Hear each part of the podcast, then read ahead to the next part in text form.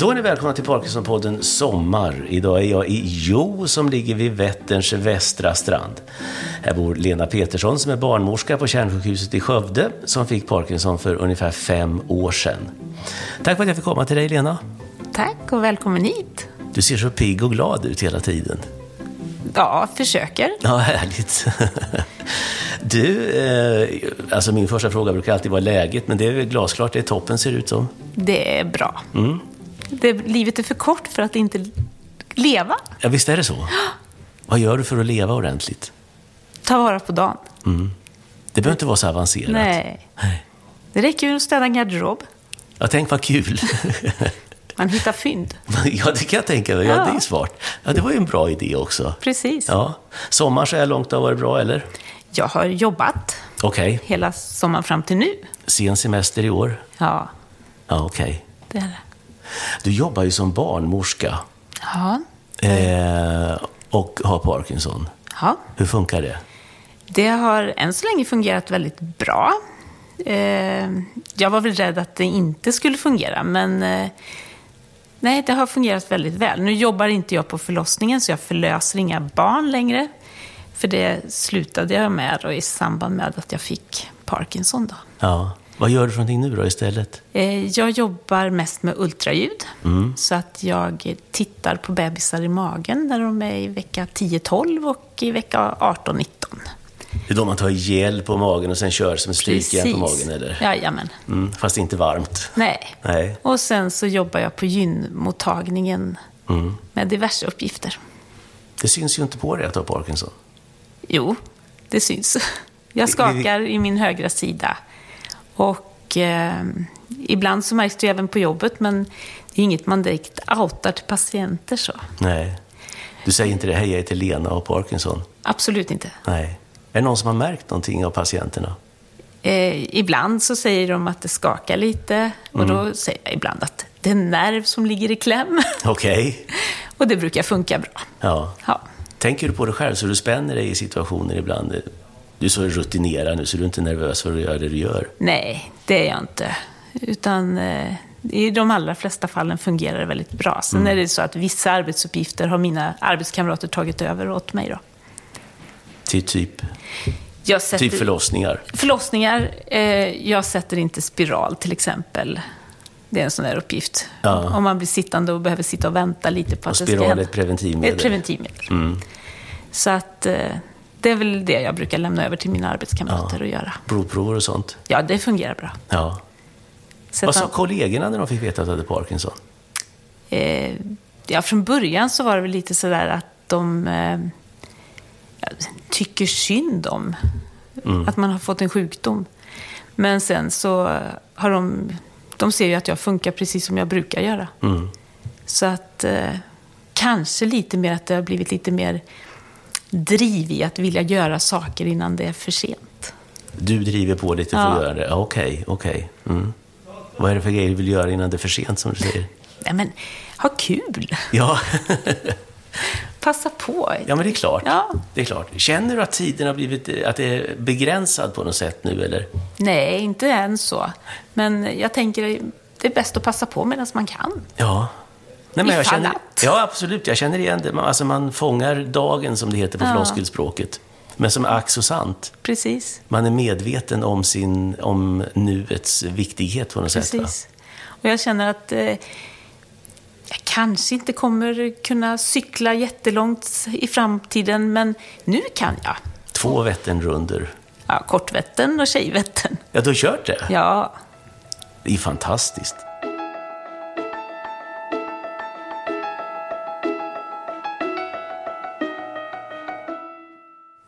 Ja, det är Lena du hör här, Lena Petersson som är barnmorska på kärnsjukhuset i Skövde och eh, eh, lite filosofiska här på slutet nu och, och, om det här med att man fångar dagen och träning och, och sån här cykling och sånt. Vi ska, vi ska komma tillbaka till det. Du fick din diagnos för fem år sedan. ja, det fick jag. Och som så många andra så hade du diffusa symptom en tid innan du fick diagnosen, kan jag tänka mig. Ja, jag sökte ett år tidigare på vårdcentralen för att eh, när jag skulle när jag jobbade och skulle sy så hade jag lite, då skakade min högerhand. Och det handlar inte om att brodera, vad Nej. handlar om att sy patienter? Det handlar om att sy patienter. Mm. Och då skakade min högerhand lite grann och jag kände att det var lite svårt. Mm. Så att eh, då gick jag till vårdcentralen och sa att det är någonting som inte stämmer med min högerhand. Och då skrev den läkaren faktiskt en direktremiss till neurologen och så eh, blev den tillbaka skickad och så skulle jag göra en dator innan de överhuvudtaget ville titta på mig. En datortomografi. Och, ehm, Och det är en eh, röntgenbild helt enkelt? Precis. Och då kunde man ju inte se någon avvikelse på den, utan den var normal. Och så fick jag betablockerare för att minska skakningarna. Och betablockerare får man normalt för att minska, alltså, alltså hålla nere hjärtrytmen. Precis. Och sen eh, var inte jag så intresserad av att testa den medicinen, utan jag tänkte att det får vara så länge. Så, 40 milligram Inderal tre gånger om dagen. nej, 20 milligram en gång om dagen. Okej. Men det räckte tyckte jag. ja. Eh, så att eh, jag testade den i cirka nio månader senare. Och det hjälpte inte. Det är mot essentiell tremor däremot så är det Precis. ganska effektivt. Ja. Va? Som är vanliga skakningar bara då. Precis. Och sen tillbaka till vårdcentralen efter ett år. Och då fick jag ytterligare en remiss då till neurologen. Och då fick jag komma in till neurologen. Och eh, då eh, träffade jag en doktor som var på utbildning och han eh, sa det att det här är nog essentiell tremor som du har. Och jag tänkte att ja, fine, det kan väl leva med. Så att, eh, men sen så följde han upp detta och så fick jag nya mediciner. Och så fick jag inte testa Madopark utan jag fick ett annat läkemedel. Madopark är alltså en sån här Ja. L-dopa, en eh, dopamin. Eh, och sen ringde han till mig och så sa han att ja, hur går det med medicinen? Och jag kände bara så här, nej, det funkar inte, så jag. Utan, men det är så att min hand fastnar varje gång jag borstar tänderna på ett ställe och jag kommer inte vidare. Och då sa han att vi ska skicka dig på en DAT-scan då, som är också en undersökning. Och då sa han det kommer dröja länge innan du kommer på den. Och en månad, minst en månad. Men då hade jag sån tur, så då ringde de till mig bara tre, fyra dagar senare och sa att vi har fått ett återbud. Kan du komma? Och jag sa att självklart, jag tar den. Och då fick jag den diagnosen veckan efter. Det är då man sätter in isotoper i blodet eh, så att man ser, och så in med huvudet i en röntgenmaskin då. DAT-scan som du säger. Ja. Och då ser man i de basala ganglierna då, Att det saknas dopamin. yes. Ja. Och så var det. Och så var det. Så att då fick jag diagnosen väldigt snabbt egentligen. Då saknades på vänstersidan hos dig eftersom det är högersidan som är sämst. Så är det. Så att eh, jag, hade, jag har ju haft flyt genom att det har gått väldigt fort Ja. med de undersökningarna. Då. Vad kände du då när han sa att det, du har Parkinsons sjukdom? då kände jag väl liksom att eh, det var skönt att få en diagnos. Man visste vad det var. Man behövde inte fundera längre. Vad hade du funderat på för något annat? Ja, hjärntumör Ja, var ju bland annat en diagnos. ALS, en annan. Så att jag menar, det kändes som att det var ändå högvinsten i de diagnoserna på något sätt. Du säger precis som en annan gäst jag hade i Parkinson-podden som jag sa, vad sa du när du fick veta att du hade Parkinson? Tjoho, sa han. Mm. Jag sträckte upp armarna i luften. Det är för att jämfört med många andra neurologiska sjukdomar så var det en vinst, som han sa. Sen, eh, sen är det ju olika för oss alla, så att... Eh, Är det fördel eller nackdel att vara sjukvårdskunnig själv? Jag menar, du vet ju en del då som vi normala människor som inte är sjukvårdsutbildade känner till. ja, fast sen har ju inte jag jobbat så mycket med Parkinson-patienter. Nej. Eh, för mig var det... Jag såg ju en dam framför mig som jag träffade när jag var 18 år och jobbade på ett äldreboende. Som då gick med rollator, stod still och stampa och blev förbannad på oss när vi försökte pusha henne framåt. Ja. Och det var ju min bild, just där och då.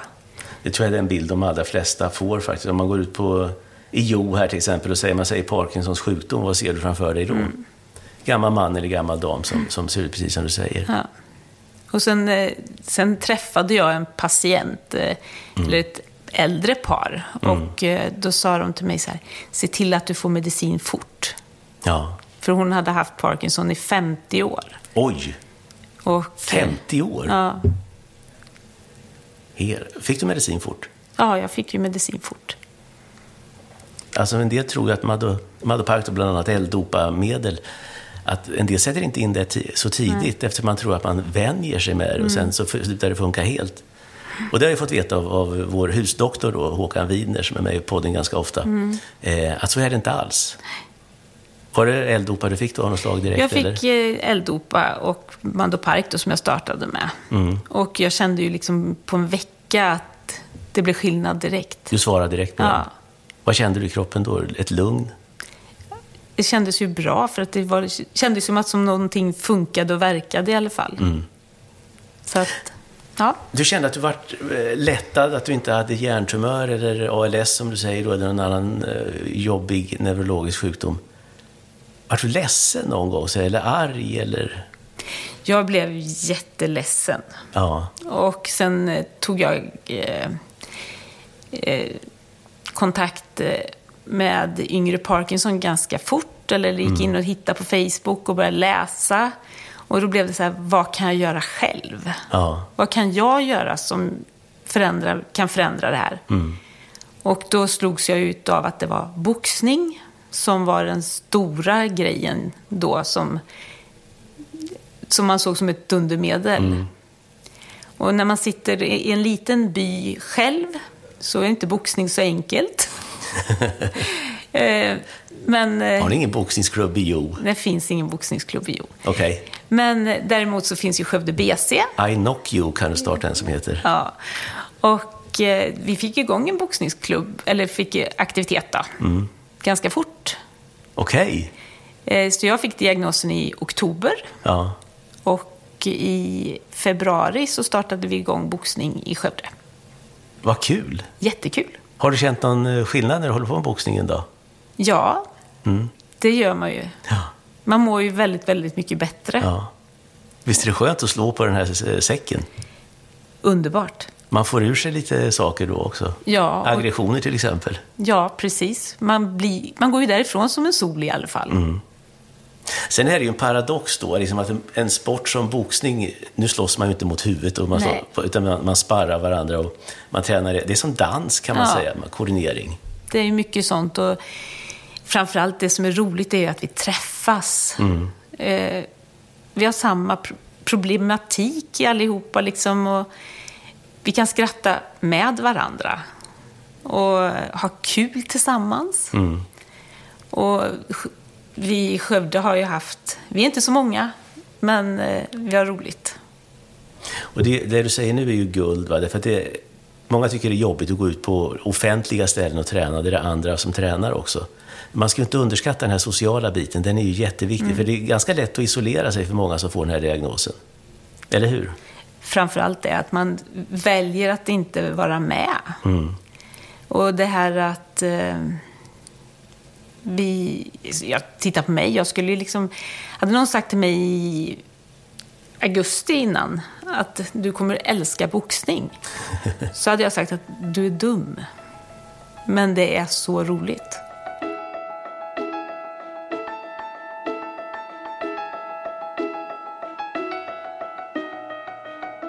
Boxning sitter vi och pratar om här nu med barnmorskan Lena Petersson i hennes eh, härliga hus här i Jo, där jag befinner mig idag. Eh, ja, men visst är det det. Alltså boxning, det fanns inte på kartan. Jag boxas också. Fanns icke på kartan eh, att man skulle tycka, och det är jättekul. Jätteroligt är det.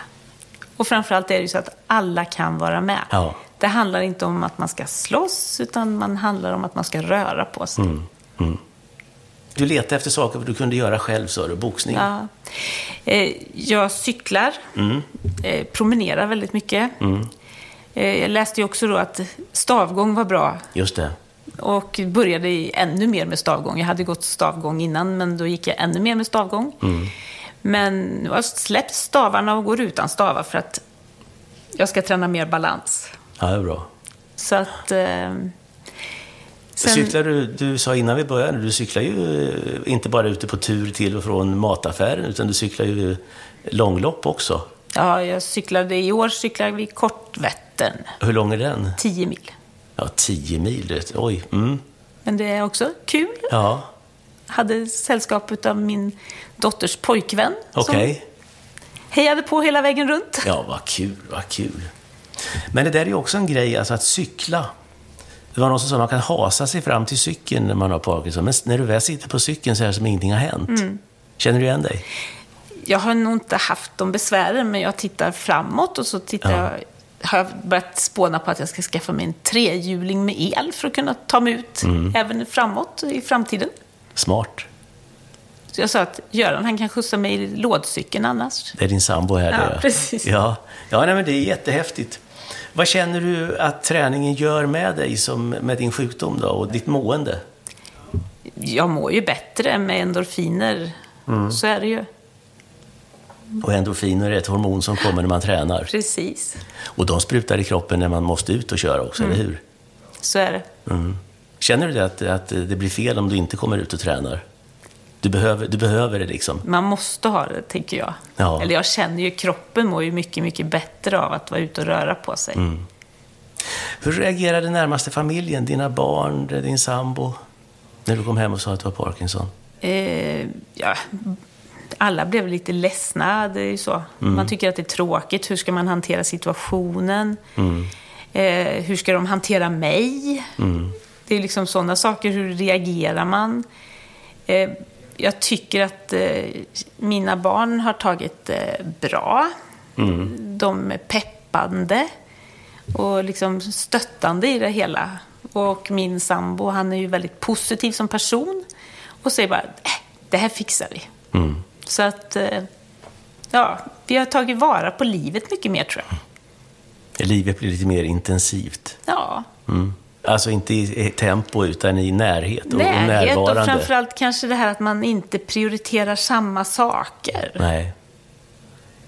Utan att man njuter kanske lite mer av att sitta hemma eller att man eh, bara kan göra andra saker. Man kanske inte ser resan till Australien som ett mål utan att nej, vi tar bilen och åker till Skövde. Ja, precis. Och det kan vara helt okej. Vad härligt med västgötska. Ja. Skövde. Precis. Nej, men det blir, alltså, cirklarna blir mindre runt Ja. på något sätt. Det, Jag rensar sociala medier, sådana som, som, sådana som knycker energi tar man bort. Liksom. Alltså, livet är för kort för att ägna sig åt sånt som stjäl energi. Nu nickar du instämmande. ja, precis. Det är ju så. Ja, Det som tar energi tar man bort. ja, Och det som ger, det vill man ha mer av. ja. Mycket så.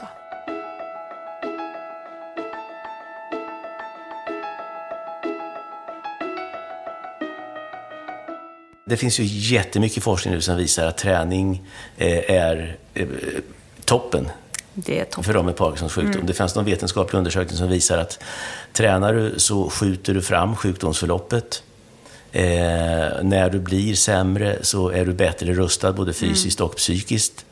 Eh, det fanns en holländsk undersökning som kom för en tid sedan som visar att du kommer upp i 75 procent av din maxpuls tre, fyra gånger i veckan i 20 minuter, en halvtimme så motsvarar det en Madopark eller en L-Dopa-tablett om dagen. Eh, faktiskt.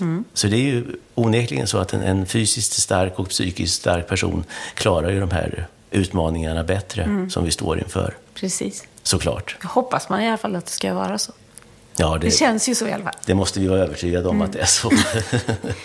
vi ska inte vara naiva, men vi ska, vi, man, du, du ser så oförskämt pigg och glad ut hela tiden. Det är jättehärligt.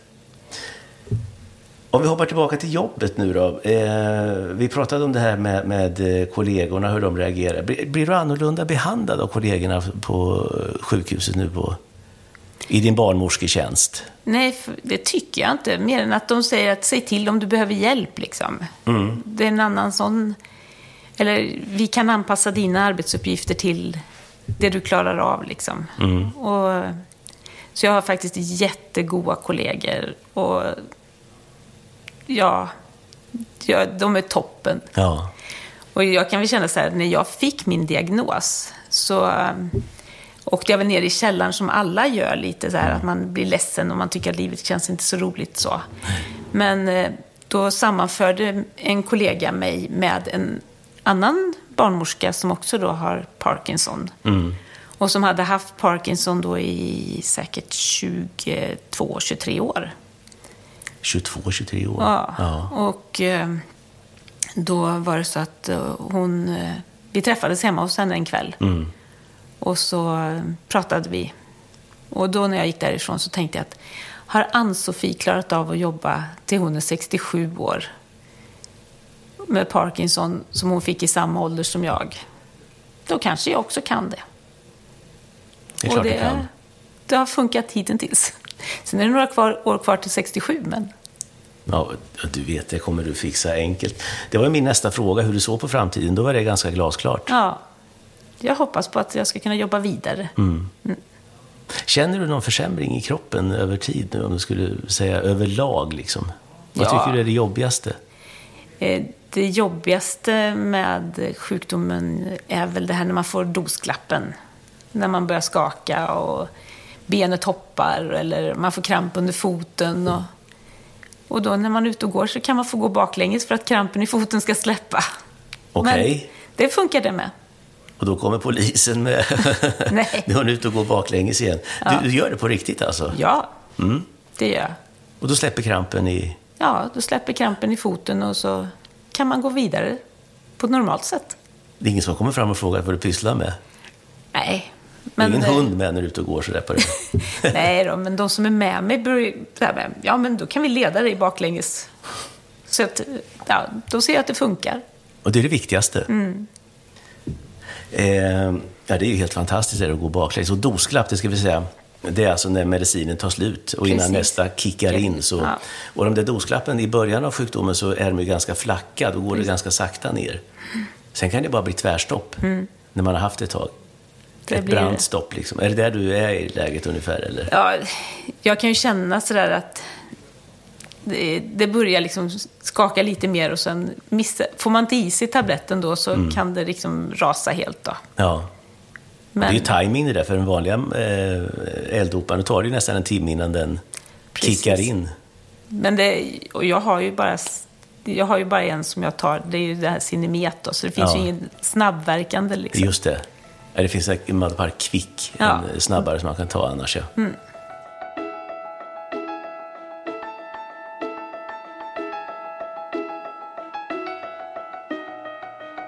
Nu ska vi till sist i dagens eh, avsnitt av Parkinson-podden prata om detta med kvinna med Parkinson och i övergångsålder. Vad kan vara bättre än att prata om det där med en barnmorska? Eh, Alltså vad är Parkinson och vad är vanlig övergångsålder-problematik? Alltså att man får som vallningar, värme i kroppen, man kanske börjar svettas helt plötsligt. Och vallningar det är väl det vanligaste symptomet nästan vid övergångsålder. Ja, det är ju ett av de symptomen som finns och som också då liknar Parkinson. Men vi har ju eh, torra slemhinnor, vi har sömnproblematiken, hjärtklappningen, lite deprimerad. Och de här symptomen är ju samma som vid Parkinson. Nu tar vi det, tar vi det lugnt här. Nu börjar vi med vallningarna. Eh, alltså det, många får ju svettningar. Ja. Eh, både män och kvinnor Precis. av Parkinson-medicinerna Ja. bland annat. Hur, kan man skilja det åt eh, som kvinna då, vad som är... Nu tittar du på mig som att jag inte vore riktigt klok. Nej, men det är svårt att veta vad som är vad. ja, det är klart. Man vet ju inte vad som är höna och ägg här. Nej. För det kan ju vara övergångsåldern för kvinnor. Men det kan ju också då vara Parkinson. Ja. Och Spelar det någon roll vilket det är egentligen? ja, det- är ju så att du kanske kan behandla det med lite östrogen och få mindre besvär. Och försvinner vallningar om du tar östrogen då, då var det ju ett problem med eh, övergångsåldersproblem. Alltså. Ja, precis. Sömnproblem, det är ju många med Parkinson som har sömnproblem. Ja, Svårt att somna, vakna mitt i natten, vaknar alldeles för tidigt på morgonen. REM-sömnen är väl den här drömsömnen, är väl ett stort problem. Och där även vid övergångsålder. det har ju många kvinnor stora problem med. Normalt att man sover dåligt, vaknar ofta och har svårt att somna om. Så många kvinnor sover ju väldigt dåligt i övergångsåldern, om man får säga att det är normalt då. Och det hänger ju också då med Parkinson, att det kan man ju göra även här då. Ja. Kan man testa någonting där också? Ja, Östrogenet skulle kunna göra nytta där också kanske? precis. Nedstämdhet, depressioner. Ja, Det pratar man ju om att 70 procent ungefär av de som har Parkinson blir deprimerade på ett eller annat sätt. så är det ju också. Och där har man ju också då med övergångsåldern att man kan bli lite låg och känna sig lite ledsen och så. Så att eh, där är ju också då ett östrogen som kanske kan hjälpa. Östrogenet är lösningen på problemet känns det som. Kan vara så. Ja. För de som kan använda sig av östrogen så kan man ju faktiskt fråga om man kan få prova det. Ja. Och problemet är väl egentligen att neurologen kan inte så mycket om östrogenet och Nej. gynekologen kanske inte kan så mycket om Parkinson.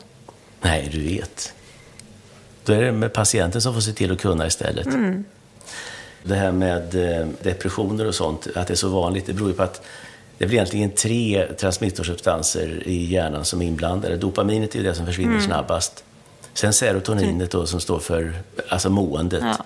Och noradrenalinet, det har ju med sömnen att göra, jag har fått lära mig också. Kan man få noradrenalin så sover man bättre tydligen. Det finns många saker att lära sig om det här förvisso. Det finns massor att lära sig. Mängder. Eh, men då har vi pratat om vallningar, eh, torra slemhinnor, det är också östrogen som skulle vara lösningen på det. Prova det. Precis. Det kan vara ett alternativ. Ja, Men sen är det ju, vi pratar ju om att det finns ju också risker med att använda östrogen. Så att, Men idag så säger man ju att de riskerna har man minimerat lite. Och att man inte är riktigt lika rädd för att ta till östrogenanvändning då. okej. Man använder det mera nu alltså. Precis. Man har blivit lite mer generös i, idag. Varför höll man tillbaka på det? Ja, men det var ju bröstcancerrisken. Okej, okej. Som var bland annat då. Är den borta den risken nu då, eller hur då? Ja, men man har nog sett att den inte riktigt är så hög som man har tänkt eller trott. Okej, Sen finns det ju alltid, men ja. Vissa mediciner ger ju också, alltså förändrar ju sexualiteten. precis. eh, som, som gör att de, människor blir, kan bli översexuella, de kan bli, börja konsumera oerhört mycket, göra slut på pengarna för både sig själv och resten av familjen. Eh, Ja, ett överdrivet spelberoende kanske, eller, någonting som, eller spel, spelande och så vidare. Är det, är det vanligt bland kvinnor att få den här problematiken också, som eh, översexualitet till exempel, eller någonting sånt? Det tror jag. Jag kan inte säga att jag vet, utan Nej. jag tror att det är lika stort hos både kvinnor och män faktiskt. Men eh, det jag tänker är väl att vi inte pratar om det. Utan att eh, det är någonting man skäms över. Och eh, när man har träffat några Parkinson-vänner, så när man pratar om det så kommer det ju fram att man har haft besvär med det. Eller problem. Så ska man väl säga, problem med det. Och som man inte har vågat ta upp med någon. Jag skulle fråga vad är det man skäms för, men det är, alltså jag kan förstå det. Och det är ju... Och det, det är ju inte en fråga som jag har fått utifrån neurologen i alla fall. Nej. När jag har träffat en neurolog så har de aldrig frågat mig om jag har fått några sådana besvär. Nej. Skulle du vilja haft den frågan? Jag, jag tror att man skulle vilja ha den frågan om man hade drabbats av den typen av biverkning. För det är ju svårt för... Man döljer den ju för alla. Ja. Och är det så att du sitter på sexsajter och letar eller skriver eller ringer till, då kostar det ju mycket pengar. Och det döljer man säkert för sin familj och omgivning också. Man tappar någon form av spärr också i det där läget, är det inte så? Alltså vad, konsekvenstänket Ja. eh, bär väl iväg också? Ja, det är ju så. Det försvinner ju lite utav det. Ja. När man sätter igång och spelar eller att man handlar mycket eller så. Va? Man får en del eh, som kontaktar ibland och, så och säger att de håller på med det ena och det andra och sådär. Då eh, alltså, finns det hjälp att få? Det finns det ju. Man kan ju medicinjustera. För att Ändra medicineringen? ändra medicineringen för att man ska bli av med den här formen av biverkan. Då. Har du en uppmaning till de som eventuellt hör det här nu och sitter inne med jag vet att jag spelar för mycket eller vad det nu är för någonting? Ta kontakt med din neurolog. Mm. Berätta om detta. Prata med din familj och omgivning. Så att man vet och kan få hjälp då, mot Mm. det här beroendet som man har skapat eller fått. Och de kvinnor som känner av massa konstiga symptom nu och är i övergångsåldern. Det kan vara värt att gå till en gynekolog och få ett preparat för det då. Eller prova i alla fall. Östrogen till Ett exempel. östrogen. Man kan prova och se om det funkar. Och så kan man ju se, blev min Parkinson bättre?